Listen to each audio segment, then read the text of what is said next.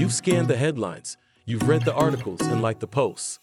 Now listen to the experts themselves in the Future of Work podcast, presented by All Work Space. Today we welcome Pauline Roussel, co-author of Around the World in 250 co-working spaces. After running a co-working space in Berlin for three years, she traveled the world of collaborative workspaces together with Dimitar Inchev to understand their uniqueness, importance, and impact on people and cities. They have visited over 450 of them across 50 cities, from Tokyo to New York.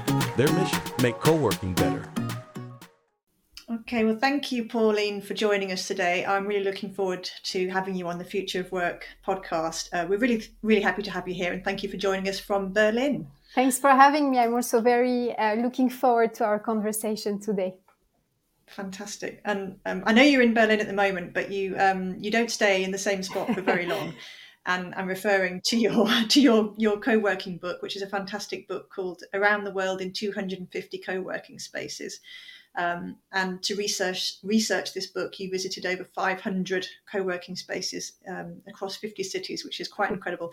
And I'm looking forward to digging into that. Um, but before we go into all the research that you took for your book and the places that you visited, um, can you talk to us a little bit about co-working, uh, where it came from, what it is, and how it sure. works? Sure. Um, thanks again for having me. I'm really happy to be on the podcast today. Um, it's actually a really interesting question that we are often asked or that we often use to ask when we conduct workshops, like who knows when co-working started? And I think a lot of the people have this conception through the big brands that it started around 2010, but actually there were a lot of like movements already in the 90s, actually in Berlin and in other uh, regions around Europe that were not called co-working per se yet, or they were not branded co-working. They were called shared spaces, collaborative workspaces. I'm thinking about C-Base, for instance, in Berlin, which was more of like a hacker space. And then uh, there was another initiative in Vienna uh, that started back in 2003. But the official start of the co-working as a movement uh, was in 2005 uh, in San Francisco. And the person who actually coined the term co-working as a place to work uh, was Brad Neuberg. Um, and I think co-working is also, if we look at it, it's a, it's a trend that's fostered by global innovation developments. Specifically, I would say in the IT sector. For one, uh, is the innovation in technology that allows people to work from laptops and good Wi-Fi internet from places that are not their offices. And then the second innovation, if we can call it that, is the changing habits of the new generation that grows up with flexibility and mobility in everything they do. Specifically in our case, when we look at the trend of remote work, for instance, combined with the enormous uh, uptick in startups and small companies in the last decade, co-working really came as a natural solution, as an affordable and flexible workplace. Um, so that's like when it started. People were able to share a place to work from. But the next surge, I think, of co-working's popularity came with larger brands investing heavily in marketing. And I think that started more around 2010. So five years after the initial start of the, the movement. And that really attracted more members and inspiring entrepreneurs to create their own co-working spaces. So this influx of users and brands has really diversified and professionalized for uh, the industry, drawing also individuals who appreciate both the business and social benefits of co-working. Right. Okay. Thank you for that. Um, and you said that it comes a lot from um, from hackerspaces originally. And can you explain that term and what that means? So when when we talk about hackerspaces, it was people again, you know, very linked to the IT industry and the tech world. So it was people who were kind of like coming into a room to work on side projects um, that were mainly tech related. So that was what was called hackerspaces and that technology that is still so important today wherever you work whether you're online offline everybody needs that that technology. Yeah. Um and you said that- and i just want to say if i oh sorry. That's okay um, i just want to say like um, if people are interested in the in c-base the space i was referring in in the beginning of the podcast it still exists to this day in berlin. Oh, wow. they have a website that is still on and where they share the whole story and the genesis of why they started it I think it's really interesting to look at. So if you look at C-Base, uh, in Berlin, you'll have the full picture of what it is and what they stand for. Excellent. We'll include that in the in the bio and the transcript at the end. Thank you for that. And you said that uh, co-working come, came from a need of flexibility and mobility, and and that's more true mm. today, especially after the pandemic, than perhaps ever before. Um, so I'm interested. How has co-working changed in recent years, and in particular, how what what impact did the pandemic have on co-working as we know it today? I think initially in 2020, when we the pandemic happened and everybody was wondering, you know, what the future would look like, co-working seemed to be really threatened by the pandemic and COVID and everything. But I think eventually, looking at it now, it really propelled the, the industry forward. The shift away from traditional office commuting led more people to seek co-working spaces closer to home, aiding also the industry's growth overall, I would say. But yeah, I think if you want to talk to now about how uh, where co-working is going next and how it impacts the future of work, that would be great. So it's actually a very interesting question. The people always ask us where is it going, and I always wish I could predict, you know, the future uh, to answer fully to that question. Um, I can't yet predict the future, but what I can see and what we can see now, uh, looking on the daily at like industry movements, um, are a few different things. I think today we see, for instance, co-working becoming more and more an amenity to many other concepts. Uh, we hear more and more about co-working being used to activate a building. I think this activation component is becoming very important. And that can happen in residential or even commercial buildings. Um, that also means that we see more and more commercial real estate brands or larger real estate companies looking into co-working. And they do that in few ways from what we see today in terms of like movements. Either they start their own co-working brands from scratch or they would acquire existing ones. Um, to add also on, on what I was saying maybe earlier, um, we also now see co-working operators developing more and more offers for larger companies where they develop, run, and activate a space for them. Um, so the company basically just comes in and the operator takes care of the rest. That's what is called operated offices slash serviced office, I think. Um, mm-hmm. Some of the interesting things we also see today, and I think it's going to develop even more in the future, is the development of co-working spaces outside of the large cities. Um, I think prior to the pandemic, everything was uh, happening a lot in London, New York, or you know Paris, and I think the, the, the second to third tier cities were not catching up. But I think that's also something the pandemic really shifted um, we see that more and more co-working spaces in smaller towns are opening and obviously also in rural areas, which is really interesting. Mm-hmm. I think um, rural co-working, that being said, still has a lot of challenges ahead, particularly on developing a sustainable business model. But we already have mm-hmm. plenty of examples, and including in our book, of the positive impact of co-working spaces in less populated um, areas um, around the world. Yeah. And really, because co working can adapt and become so many different things depending on the needs of the of its specific community, the people in that area, it can really sort of um, I want to say infiltrate, but it, it can really appear anywhere, can't it? It can pop up, like you say, yeah. in the suburbs, in the rural areas in town and city centers it can really be where it needs actually to be. while while traveling you said earlier that we visited 500 co-working spaces. We came up with a quote which i think really illustrates what you just said and it's uh, co-working is the same dish everyone cooks differently.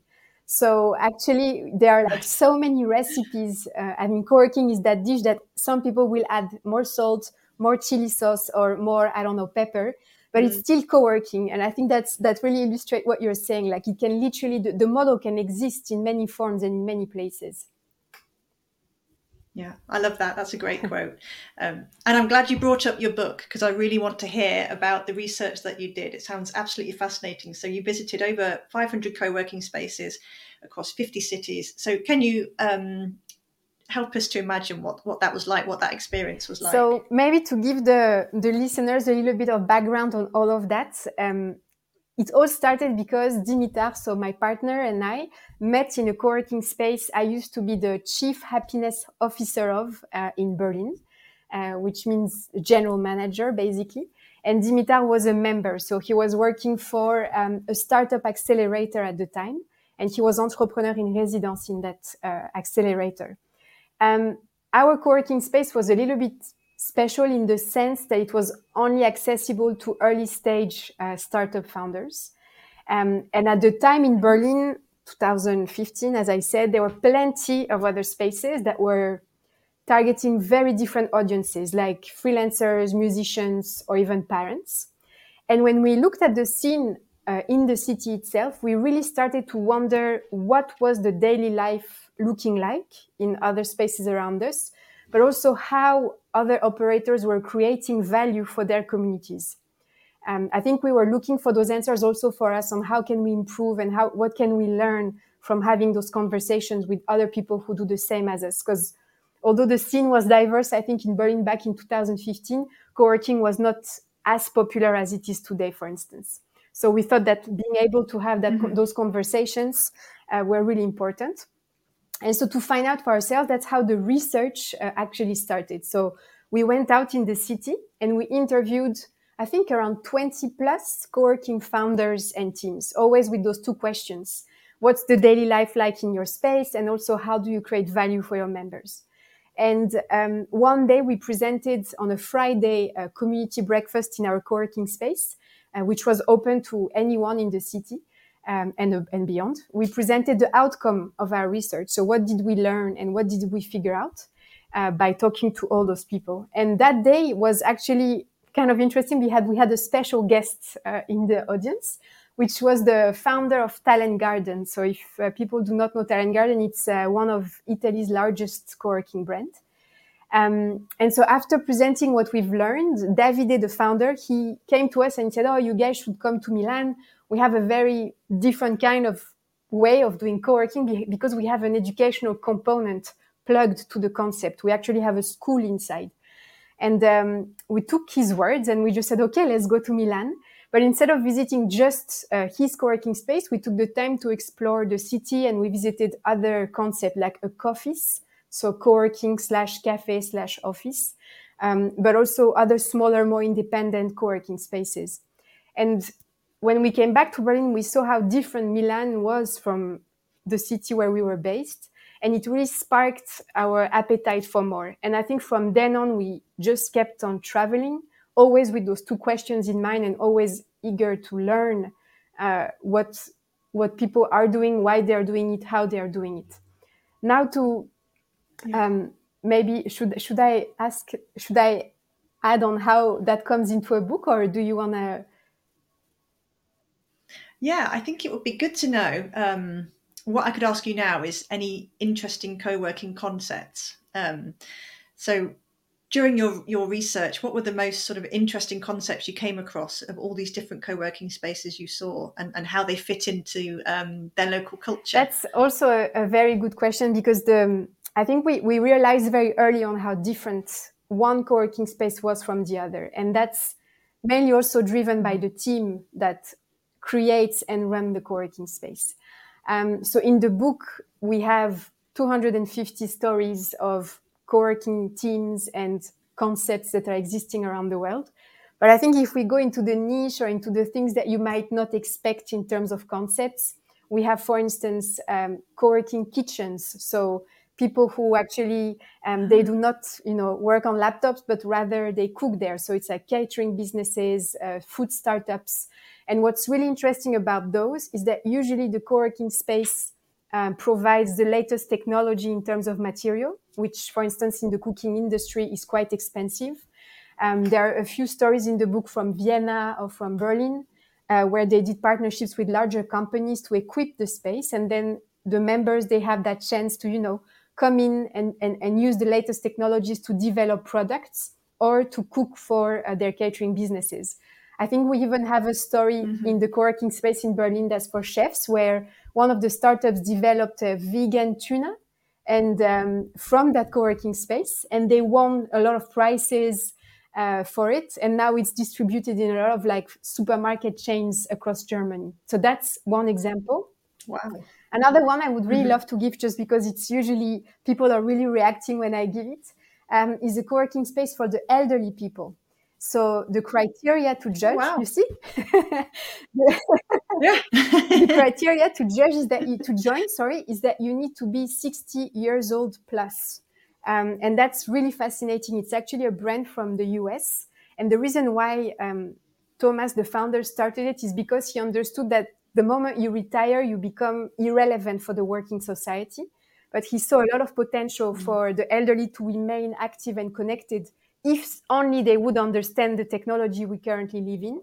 So he, co- he created a free co-working space. So members who join, they do not have anything to pay. And they get uh, every day when they go to the space, um, they have the chance to, you know, learn about how, uh, what's an iPhone, how do you start an iPhone, um, those, all those things that might sound so easy for us, but not for them. Um, mm-hmm. And, and it has a lot of really interesting stories. They also learn how to develop websites uh, how to develop their Etsy shops because a lot of the um, elderly women, for instance, they knit. So they would create their product and then they would put it on Etsy, you know. But before joining the co-working space, they didn't know about Etsy. So that's, for instance, uh, also a story I find really interesting and quite different from what we are used to see when we think about co-working on the daily.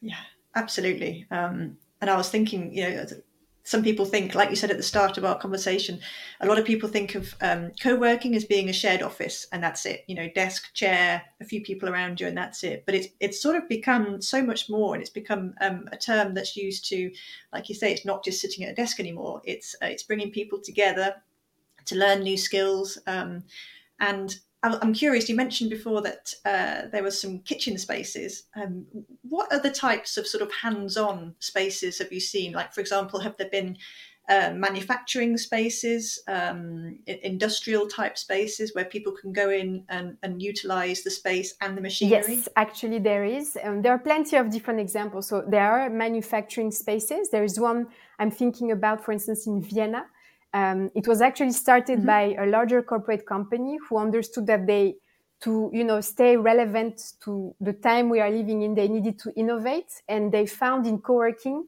um, solution to how can we innovate with the space we have. So what was really interesting mm-hmm. because they do hard tech, um, so anything related to building hardware. And their realization when they started to get close to the startup industry and the startup world was that when um, a startup based in Europe want to manufacture small components. Um, under 20,000 pieces, they have most of the time to go very far away. So, like China or other countries. Mm-hmm. And they thought, but wait, here we could manufacture that, and that would save them tremendous time and tremendous resources. And so that's how they started the yeah. co-working space. And actually, it's quite cool when we when you go there. It's called Factory Hub for people who are curious. Um, and you walk around, it's literally an assembly line where you can see components being printed, being manufactured. But it is a co-working space because all those things that you see, they're shared. Uh, people can actually, um, mm-hmm. yeah, it's it's just like everything is shared. Um, and um, one of the actually a trend, you know, also those like profession focused co-working spaces are really popping up. Um, for instance, now, this year in particular, we don't have some in the book, but uh, if we write a second one or so, something like that, that would be in it, I guess. Um, it's more like working for doctors or for people from the health industry. Um, I saw co-working spaces oh, in France for dentists um, that we, we, we came across. In Germany, there is like a, a chain of co-working for doctors that came out. So that's also interesting to see how they are, you know, transforming yeah. the model and making it work for them. That's fantastic. And I have a really difficult question for you now. Do you have a personal favorite? Yeah, that's out of 500 spaces, what's your favorite? It's, it's, always a very difficult question. Even if I think about it for myself, I still struggle to find and say, oh, yeah, this one was definitely my favorite. And usually I, yeah. and it's, and I'm really honest when I'm saying that, that it's, it's very hard for me to say if there was the one, if there was only one, that would be it um, because I, I, also think that having a favorite is a little bit of a subjective type of like um, feeling or it's a subjective answer because my personal favorite if i had one would probably be different than yours you know the same as like when you recommend a hotel yeah. or a restaurant you have to understand what do you look for uh, in in that place yes. to to kind of like say i really enjoyed it so for instance for me um, uh, when i uh, try to help people find co-working spaces that they would really like because i think you know uh, there's also this analogy of like looking for a co-working space sometimes feel very overwhelming there are too many options um, mm-hmm. when you mm. are in big cities and it's really difficult for you to say how do i find one that i would actually like um, and and so mm-hmm. my advice in general is like i always tell people first ask yourself what's your primary reason for wanting to join a co-working space do you want to join because you want to work away from home um, do you want to join because you want to connect with people, or one, maybe you want to have just meetings there in a better setup than home? Or um, like real people, I, I, I recommend them to list what they want, and then I recommend them to do some research on Google. What kind of co-working spaces are around you? How do you feel when you go on their websites? Um, what uh, their social media communication look like? What you know, kind of like excite you? Because I remember, for instance, the co-working space I used to run. The first time I came in for the job interview, I was I had like little goosebumps. You know, it was like, wow, what a cool place. I felt so excited. I was like, it's, it was an extra motivation for me to get the job.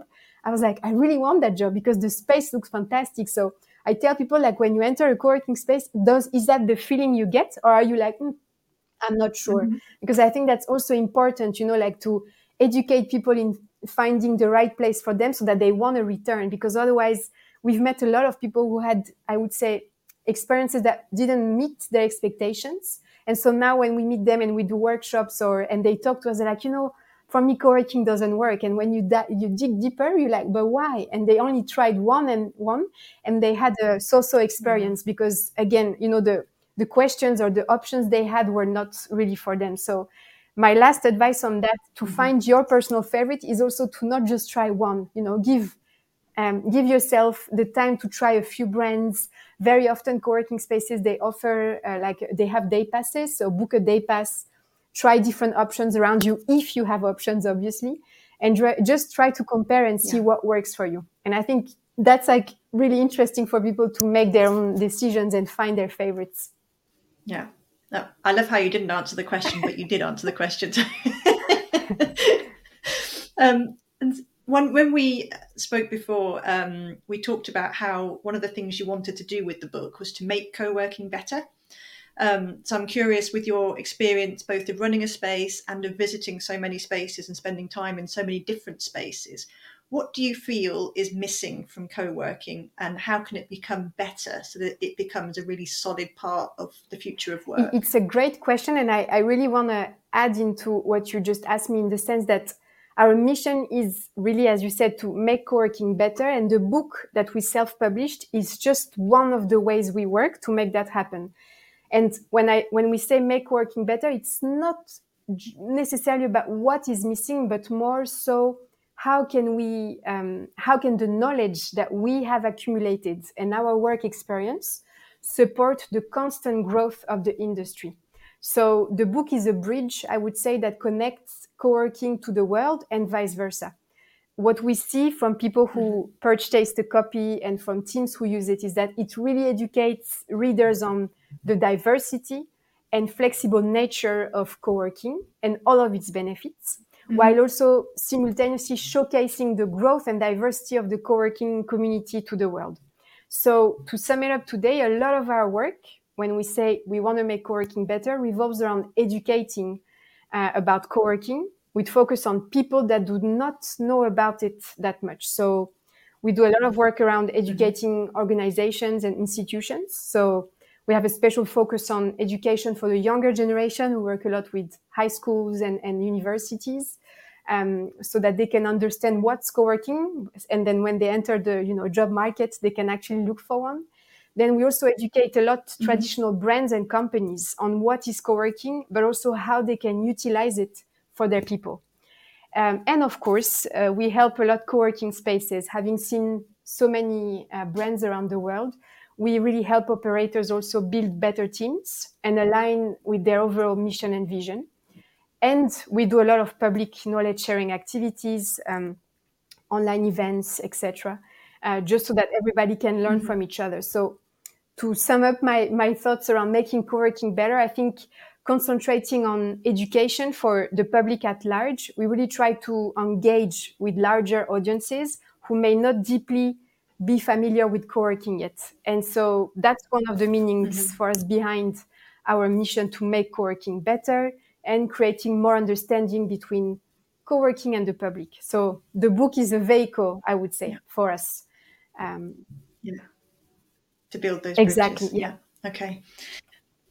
Um, and just following on from that, we are nearing the end of our conversation, but um, I just wanted to dive a little bit deeper into how um, co-working spaces, the impact they can have um, on people in cities, on specific areas. Um, and I know you've covered this quite a lot in in your book. Um, so, can you talk a little bit about how co-working spaces can help support local entrepreneurs, local businesses, and local business communities? Sure. Um, I'll just for anybody that listens to the podcast now, I would like for you to imagine two images. The first one would be a Google map where when you type co-working, nothing pops up. There's not, no red dots anywhere on that Google map. And then the second image is like when you type co-working, you suddenly have a lot of co-working spaces that pops up around you. Now, when you picture those two, imagine the difference in terms of impact for people who are from smaller teams, from uh, smaller companies, when they can finally or have access to a place where not only will they be able to do their work, but also be able to uh, collaborate with others, learn from others, and most importantly, also access opportunities um, that you know they might not have access uh, if there were no co-working spaces like events or uh, workshops or training. Um, I think what co- when we talk about the impact of co-working um, for, for local entrepreneurs and businesses, what it really facilitates is that it's like the connections on different levels in a city. So from providing a place to work and a network to a shared place for sharing ideas, knowledge also obviously and skills. And I would even say that we can argue that co-working spaces are becoming the most important social, social spaces for work uh, globally, actually. Fantastic. It's so easy to see how it's becoming such an important part of the future of work, and it's been building not slowly, but it's been building steadily, um, and uh, in recent years more rapidly um, uh, uh since ever since um, that, that, first co-working space back in 2005. Um, so it's really fascinating to see how co-working is evolving and shaping depending on on local needs.